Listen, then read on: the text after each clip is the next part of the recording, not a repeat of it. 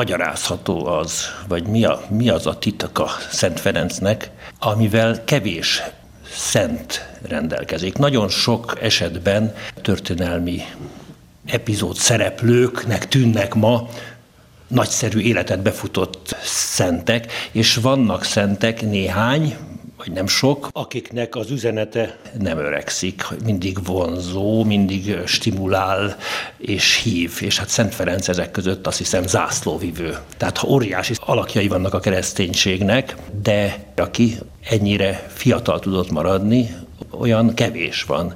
Azt hiszem ezek a vonásokban benne van a válasz, de ezzel együtt hogy gondolkodsz erről? Én megmondom őszintén, hogy bár tudom, megtapasztalom, hogy, hogy Szent Ferenc egy, ha lehet azt mondani, egy ilyen celeb a szentek között, és talán azt is lehet mondani, hogy évszázadokon át.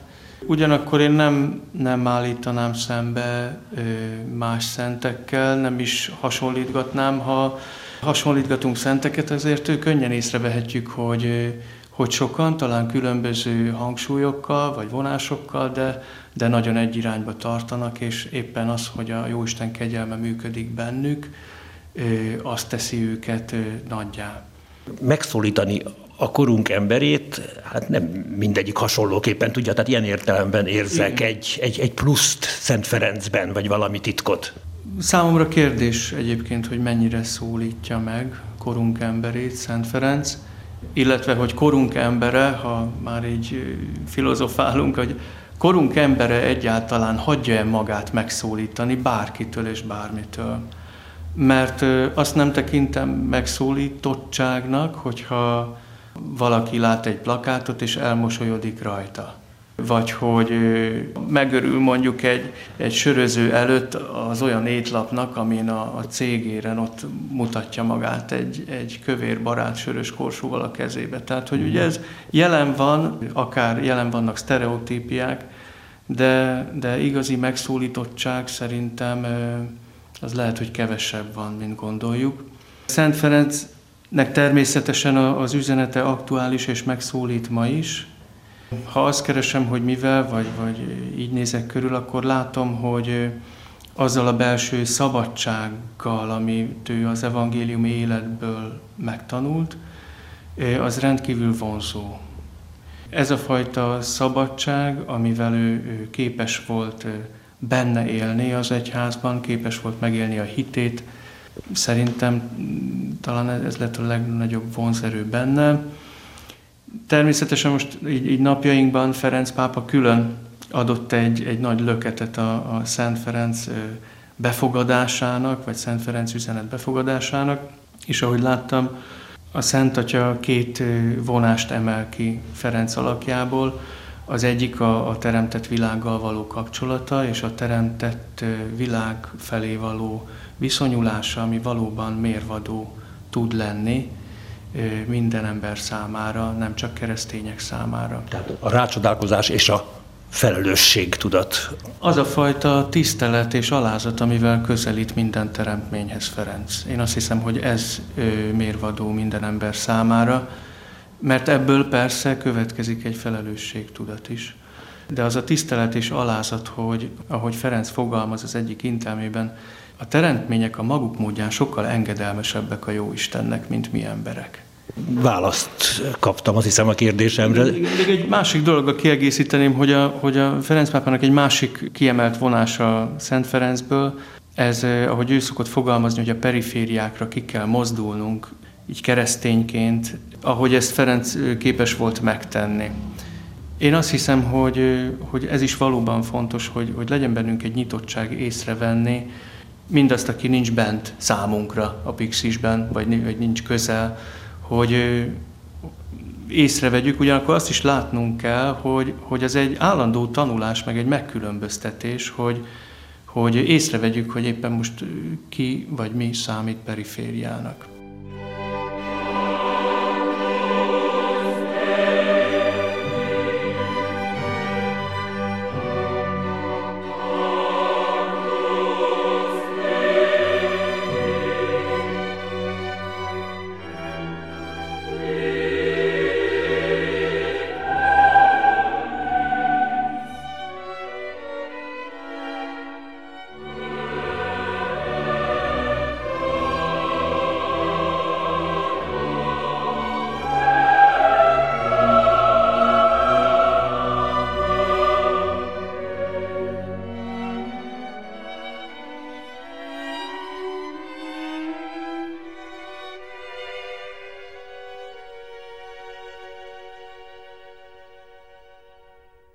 Szóljunk a porcinkuláról. Ezek olyan a kívülállónak varázsszavaknak tűnnek ezek a frances ünnepek, mert mindegyik idegen szó porcinkula. stigmatizáció és tranzitus, az elején említett, hogy ezek a nagy Szent Ferenchez kapcsolódó ünnepei a liturgikus évnek, különösen is a Ferences rendnek.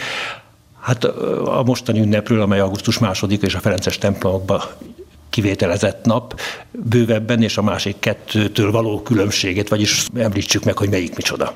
Igen, hát a porciunkulán egy kis kápolna volt a kép, egy kis földterülettel, Assisi város alatt, ugye hegy lábánál, és ma is látogatható. A kis kápolna egyike volt azoknak a kápolnáknak, amit Ferenc felújított, helyreállított a megtérése során, és ez lett az a hely, ami Ferenc szándéka szerint későbbiekben is így, így mintául szolgált és szolgál mindenkor kisebb testvéreinek.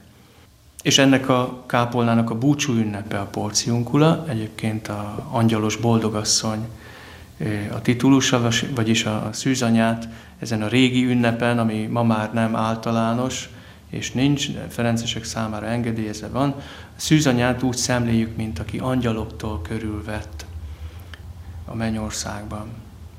És a búcsú ünnep mellett a stigmatizáció ünnepe szeptemberben az ö, arra való emlékezés és annak ünneplés, hogy Szent Ferenc így külsőleg is egészen hasonlóvá vált az Úr Jézus, hogy a szent seppelyeket elnyerte, megkapta, ugye testébe vésődtek, és a, a harmadik, amit említettél, a tranzitus, ugye Szent Ferencnek a boldog átmenete, a halálára való imádságos emlékezés, amit október harmadika este szoktunk tartani Szent Ferenc ünnepének az előestéjén.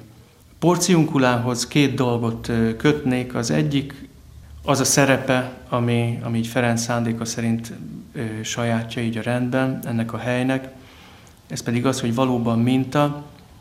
Azért minta, mert itt valósult meg először az igazán, hogy a, a testvérek egy, egy kápolna körül, vagy és az eukarisztia körül telepettek le.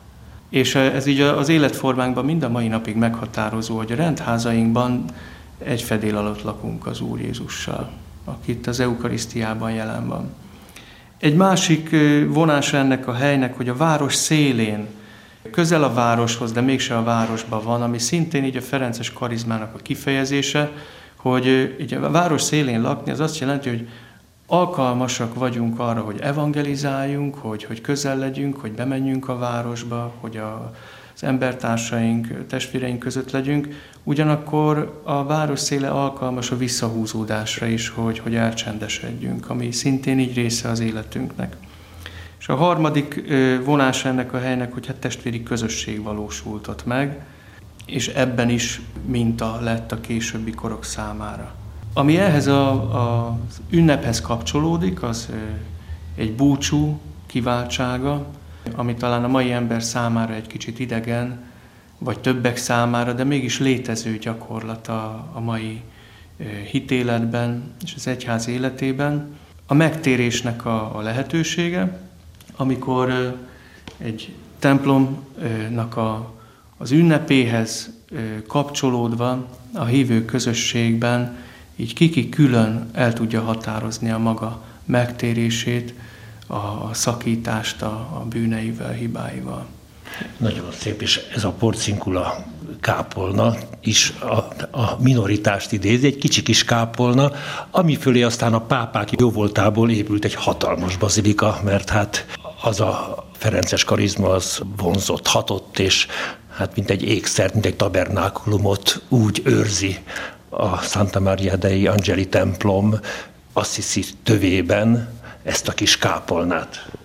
Igen, hogyha ma valaki meglátogatja ezt a kápolnát, akkor valóban azt találja, hogy, hogy be kell menni egy nagy bazilikába először, aminek a közepén megtalálja ezt a kis kápolnát, aminek van egy, egy, egy bejárata, egy, egy fő bejárata, és a, az oldalfalán nyitottak egy másik ajtót, hogy az arándokok így tudjanak közlekedni benne, és kiki így csendben szokott imádkozni benne, és aztán átadja a helyét a következőnek. És egy olyan templom, ahol nem csak ez az egy kápolna van, hanem 10 méterre a porcinkula kápolnácskától ott a transitus kápolna is, tehát Szent Ferenc nagyon jelen van ebben a bazilikában. Igen, a porciunkula azért is fontos számunkra, mert ma is így, tehát a ma ott élő testvérek miatt is, igen jó kapcsolatban vagyunk velük, és ez a mai személyes kapcsolat is megerősít minket abban, hogy, hogy egy ilyen központi hely számunkra. Ebben az évben éppen vasárnapra esik Porcinkula ünnepe. Gondolom a Ferences templomokban ez a tény nem írja felül Porcinkula ünnepét, meg tudják tartani, más templomokban esetleg említésre sem kerül, de a ferencesek számon tartják. Természetesen. Minden évben, hogyha a vasárnap felülírja, akkor is az említés szintjén, és nyilván a búcsúval együtt a, a megtérésnek a lehetősége az idén is lehetőség. Végezetül idézném a katolikus lexikon porcinkula kápolna szócikkét. Eredetileg angyalos boldogasszony kápolna, Assisi-től délre, a városhoz közeli erdőben a nép által porciunkula, vagyis kicsinke osztályrész néven ismert hely. Az 5. vagy a 6. században építették. A 13. század elején a Monte Subáziói bencések birtoka. Assisi Szent Ferenc 1207 és 1208 között helyreállította a romos erdei kápolnát, és későbbi életében jelentős helyé vált. 1209-ben Szent Mátyás apostol ünnepén itt hallotta meg a szegénység evangéliumát. 1211-ben a bencések neki ajándékozták. A melléje épített kolostor lett a Ferences rend ősi anyaháza. 1212-ben Ferenc a porcinkula kápolnában öltöztette be Szent Klárát. A kápolna körül tartotta évenként pünköstkor a rendi káptalant. 1216-ban harmadik Honorius pápától kérte és megkapta a kápolnához kötődő úgynevezett porcinkula búcsú kiváltságát. 1226-ban idejött meghalni.